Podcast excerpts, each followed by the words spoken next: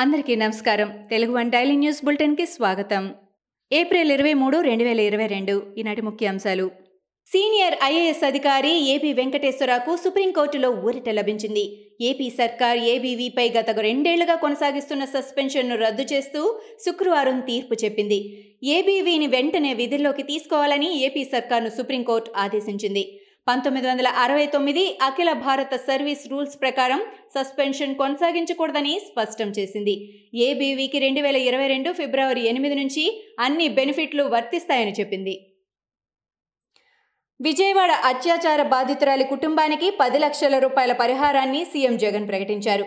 ఈ మేరకు హోంమంత్రి తానేటి వనిత బాధితురాలికి పరిహారం చెక్కును శుక్రవారమే అందించారు. బాధితురాలికి మెరుగైన చికిత్స అందించాలని ఆసుపత్రి అధికారులను ఆదేశించారు. ఈ కేసుకు సంబంధించి కృష్ణా జిల్లాలో సీఐ హనీష్ ఎస్ఐ శ్రీనివాసరావును పోలీసు ఉన్నతాధికారులు సస్పెండ్ చేశారు. విజయవాడలో అత్యాచార బాధితురాలి సమక్షంలోనే టీడీపీ అధినేత చంద్రబాబు మహిళా కమిషన్ చైర్పర్సన్ వాసిరెడ్డి పద్మ వాదులాడుకున్నారు. ఏపీలో ఇంత దారుణాలు జరుగుతుంటే ఏం చేస్తున్నారని పద్మను చంద్రబాబు ప్రశ్నించడంతో వారిద్దరి మధ్య వాగ్వాదం జరిగింది. అదే సమయంలో టీడీపీ నాయకురాలు పంచుమర్తి అనురాధ వచ్చి పద్మపై విరుచుకుపడ్డారు. దీంతో వారిద్దరూ వేళ్ళు చూపించుకొని మరీ రెచ్చిపోయారు. బాక్సింగ్ దిగ్గజం మైక్ టైసన్ విమానంలో ఓ యువకుణ్ణి కొట్టాడు. అమెరికాలోని శాన్ ఫ్రాన్సిస్కో నుంచి ఫ్లోరిడా వెళ్ళేందుకు జెట్ బ్లూ విమానం ఎక్కాడు టైసన్. పదే పదే మాట్లాడుతున్న యువకుణ్ణి వద్దని వారించిన వినలేదు. దీంతో టైసన్కు కోపం వచ్చి ఒక్కసారిగా వెళ్ళి పుడిగుద్దుల వర్షం కురిపించడంతో యువకుడి ముఖంపై గాయాలయ్యాయి.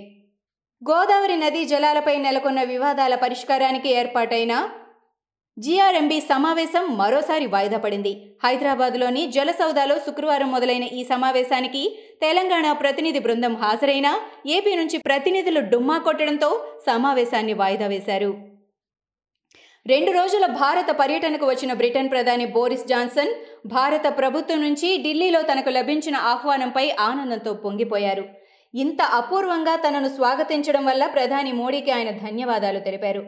ఇంత సంతోషకరమైన ఆహ్వానాన్ని తానెప్పుడూ చూడలేదని ప్రపంచంలో ఎక్కడా ఇంత అపురూప స్వాగతాన్ని పొందలేనేమో అని సంతోషం వ్యక్తం చేశారు. రాష్ట్రపతి భవన్ వద్ద బోరిస్ జాన్సన్కు ప్రధాని మోడీ ఆహ్వానం పలికారు.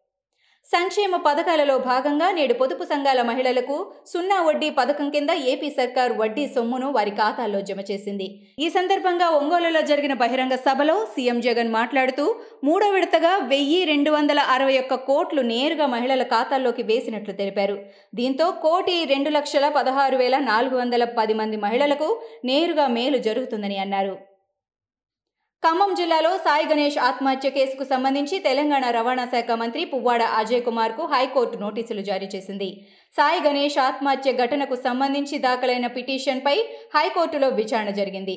అజయ్ వేధింపులతోనే సాయి గణేష్ ఆత్మహత్య చేసుకున్నాడని పిటిషనర్ తరపు న్యాయవాది అభినవ్ వాదించారు. మరో ఆరుగురికి కూడా హైకోర్టు నోటీసులు పంపింది. పోలవరం ప్రాజెక్టుకు ముఖ్యమంత్రి నీటిపారుదల శాఖ మంత్రి శాపమని టీడీపీ ఎమ్మెల్యే నిమ్మల రామానాయుడు విమర్శించారు. ఏపీలో ఎన్ని ప్రాజెక్టులున్నాయో కూడా ఈ సీఎంకు తెలియదని ఎద్దేవా చేశారు. డయాఫ్రమ్ వాల్ ఉందో లేదో కూడా తెలియని దౌర్భాగ్య స్థితిలో నీటిపారుదల మంత్రి ఉన్నారని నిమ్మల నిప్పులు జరిగారు. పోలవరం ప్రాజెక్టుపై ప్రజలను ఎందుకు తప్పుదోవ పట్టించారని ఎమ్మెల్యే నిమ్మల నిలదీశారు. మెడ్రాస్ ఐఐటీలో కరోనా కలకలం రేపుతోంది. తాజాగా మరో పద్దెనిమిది కరోనా కేసులు నమోదయ్యాయి. దీంతో రెండు రోజుల్లో మెడ్రాస్ ఐఐటీలో కరోనా కేసుల సంఖ్య ముప్పైకి చేరిందని శుక్రవారం నాడు అధికారులు వెల్లడించారు. ప్రజలు కోవిడ్ నిబంధనలు పాటించే విషయంలో అలసత్వం వద్దని ఆరోగ్య శాఖను రాష్ట్ర ప్రభుత్వం ఆదేశించింది. కాగా దేశంలో తాజాగా స్వల్పంగా కేసులు పెరిగి రెండు వేల నాలుగు వందల యాభై ఒక్క మందికి కోవిడ్ పాజిటివ్గా నిర్ధారణ అయింది.